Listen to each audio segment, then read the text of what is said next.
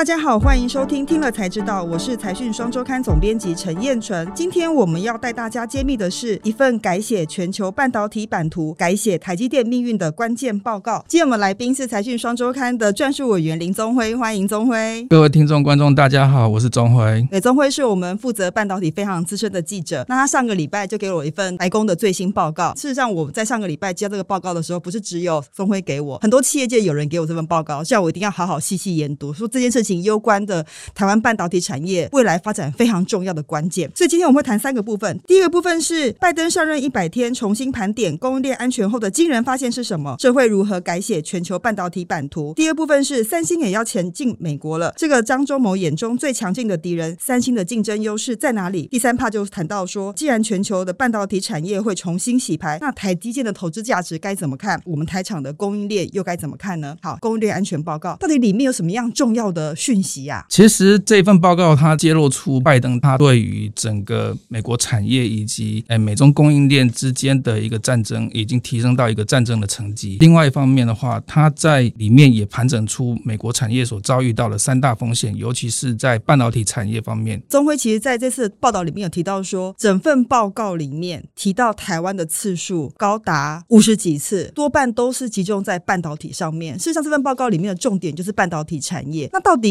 美国发现了什么样的情况，让他们觉得非常焦虑，风险很大呢？其实，在半导体产业方面的话，它报告里面它提出了三点，就是关键的风险。第一个，美国它的半导体设计产业是非常庞大，比如说像高通、NVIDIA、Intel，他们都是一个全球超级大规模的一个产业，但是他们的营收其实有很大一部分都是依靠中国的市场。对于美国来说，他们会觉得这个是一个非常大的风险。第二点的话，他们看到中国在半导体制造方面是有在急速追赶的一个态势，尤其是他们前两年通过了一个大基金，超过千亿美元的规模，他们就是想要利用这样的资金规模去帮助包含就是 IC 设计厂商以及 IC 制造公司去达到他们研发的目标，甚至扩张他们的产能。第三点的话，其实还是在于说，因为半导体产业它不是只有制造设计而已，而是在上游方面还有很多像材料、设备方面的一个需求。中国的话，它是在这方面也是透过大基金的方式去做很大的补助，相关的半导体制造设备，他们都投入了很多资金去帮助厂商研发。补贴政策一直是全世界蛮诟病中国的一个部分啦，哈。这次中会帮我们整理出了五个关键数字，我觉得可以跟这个观众跟听众朋友分享。它凸显出美国政府对于半导体产业如何的焦虑，哈。第一个部分强调说，全球百分之八十的产能全部集中在亚洲，代表美国占比很少。第二个部分是全球十纳米以下的高阶晶片全全部在台湾生产制造。再来则是台湾晶圆厂的生产如果中断的话，会造成全球高达五千亿美元的损失。另外，刚刚提到的这个美国在全球的产能占比，从一九九零年三十七一路滑落到二零二一年大概剩下十二个 percent，就等于它半导体的影响力是大幅的减少。最后一个东西就是美国半导体厂商过度依赖中国厂商，甚至外包给他们，这个占比也高达四十二个 percent。这些都是一些警讯提醒美国说，他们对半导体产业的这个风险是非常高的。所以接下来美国要怎么做呢？它要怎么样挽救这样子的高风险的产业呢？当然，第一个方向的话，它其实主要还是延续川普的一个施政的方针，就是说把制造搬回美国。然后另外一个积极的引进，包含台积电以及三星这两家一线晶圆代工厂在美国设厂，投资金额的话超过一兆台币以上，这是一个非常庞大的数字。我觉得这应该是过去前所未有的投资金额啦。对于美国市场来说，这个报告里面揭示了一个非常重要的观点：未来在二零二七年的时候，美国在全球半导体产业的产能市占率要拉高到二十四个 percent。反过来说，看台湾，台湾今年在全球半导体的市占率大概是五十五个 percent 左右，但到二零二七年的时候，我们可能就会降到四十个 percent。这代表说，整个全球半导体的板块会重新挪移，从过去过度集中在亚洲，回到美国那边去吗？其实我们可以看到趋势是很明显，就是说，包含像三星，它要在美国投资一百八十亿美金，以及像台积电，它一开始宣布要投资一百二十亿美金，这些都是在亚利桑那州要设厂。这个投资方向或者是投资金额，它是一直在增加，而且可能是未来几年都会一直持续下去。对，而且我觉得最特别的是说，美国不是自己做，它是拉着伙伴们一起做，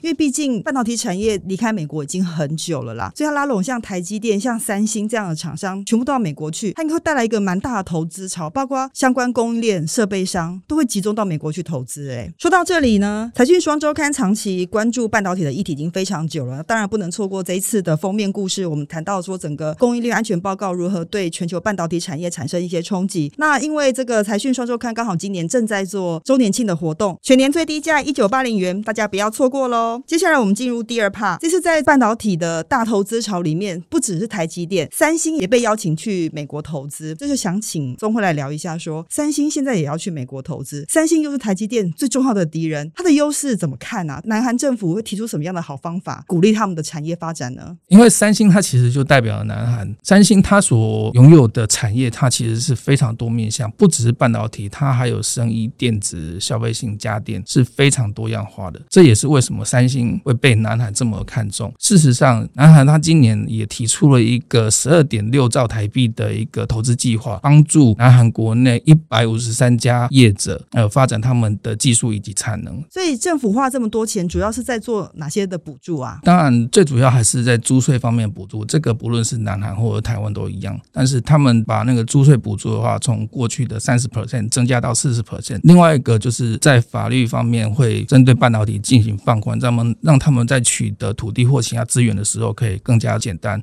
然后在行政一些。程序上面也会更加简化。我觉得这次中会在整理整个三星跟南韩在发展半导体的这个布局的时候，有两个点让我印象非常深刻。第一个是他们要立一个专法，防止这个资料被窃；第二部分是连国防部来参与，它代表说半导体真的是一个战略物资，所以国防部也提出非常多的优惠，希望可以鼓励他们的业者做更多的研发。但三星在技术上，为什么让张忠谋觉得他是最强劲的敌人呢？三星它其实，在半导体整个产业链里面。从上游材料、设备到制造、设计，他们全部都包。他们自己的供应链非常完整，尤其是他们拥有记忆体的优势，这个让他们可以在帮客户搭配一些芯片设计的时候，可以做到更好的弹性。然后另外一方面的话，他们的封装技术其实是仅次于台积电，差距并不大。然后另外一个最重要的点就是，他们代工成本它是远比台积电更低。Intel 在推出新的 IDM 二点零的时候，大家都会很担心说会抢到台积电的订单嘛，哈。那现在其实三星它也有一样策略，它也有 IDM 的工这个这个方向跟定位。那我不晓得说这个会对台积电也会产生竞争的影响吗？那其实像三星的话，他们本身就拥有 IC 设计的能力，呃，所以其实他们之前也有提出一个想法，就是说透过像 Intel IDM 二点零这样的构想，它可以同时做到帮客户去做设计，然后设计完就直接在三星的晶圆厂投产，就是可以帮助一些可能设计能力没有那么好的客户去达到他们想要的一个设计目标。这是潜在的挑战跟威胁啦。但我们台积电也不是省油的灯啊，所以台积电的竞争优势就在什么地方呢？因为它定位是跟三星完全不。不一样，它定位在专业的晶圆代工厂商，技术又很先进。台积电有在怕的吗？台积电它其实最大的优势，当然还是在于它的制程是全世界最先进的，尤其是同样是五纳米，台积电的五纳米，它的技术优势或是省电效能都比三星的五纳米都更好，然后它的良率也更高。然后未来的三纳米跟两纳米，其实台积电它的进度也比三星更快更好。然后另外一方面的话，其实台积电跟客户的关系。是比三星更好的，因为三星它其实从二零一七年才真正从事那种经验代工产业，在跟客户的关系经营方面的话，台积电它其实一直以来都维持着很好的一个关系。只要是在台积电投产的客户，他就再也离不开台积电。其实我们在过去的一些客户的移动方面，也可以看到这个现象。所以基本上这个呃竞争环境是在滚动的，随时在变化的啦。尤其是像美国掀起这个大。的投资潮之后，一定会带来新的变化嘛，所以市场上也会等于是呃滚动式的修正了哈。但，我们觉得台积电的竞争优势还是不错，所以接下来我们就进入第三个部分，到底台积电的投资价值该怎么看哈？大家会开始好奇说，台积电要去美国投资，可能成本很高。那外资的评价报告从五百八到八百八都有，到底我们应该怎么看台积电的投资价值呢？其实台积电的投资价值影响台积电目前的一个估价的方向会有两个，一个是市场的需求。它有没有办法持续像现在的热度？然后另外一方面的话，因为台积电为了发展先进制程以及其他的很多制程的封装服务，以及在美国设厂，这些都是非常庞大的资本支出。这个对台积电也是一个很大的负担。尤其是经过这两年，我们看到台积电它的毛利率都是超过五成以上，这个是一个非常高的标准。如果未来在投资这么庞大的资本之后，你没有办法去换取更好的成绩，甚至说我们最低标准就是维持像现在这样的一个呃毛利率，那么对于台积电它的一个投资的价值可能也是会有所减损。对，市场上有一个说法，就是说第一个，台积电敢做这么巨大的投资，它是有所本，表示需求的确存在，这是第一点。第二点，就算但台积电去美国投资成本非常高，可能会牺牲掉一点毛利，但它的旧厂折旧也就很快会结束嘛，所以这个平衡之下还是会维持一个不错的水准。两相抵消之后，台积电的投资价值应该未来看起来还是很不错的啦。那接下来我想想请教宗辉，就是说台积电到美国去投资，那供应链的发展机会大不大呢？对于供应链来说，台积电过去它基本上它还是要跟着，可是对于过去美国这件事情，对这些供应商来说，它是痛与快乐并存存。一方面就是美国它的设厂成本跟人力成本真的是比台湾高很多。对，之前外媒是报道说，呃，去美国投资设厂是台湾的六倍。当然，这个是在补贴之前，然后补贴之后，我们就是还要再看情况。像崇越他就表示说，他一开始他并不会在美国设置自由产能，而是透过新建仓储的方式去确保说台积电在当地的产能是可以获得确保。当然，台积电他也带了一票他的独子徒孙过去，包含像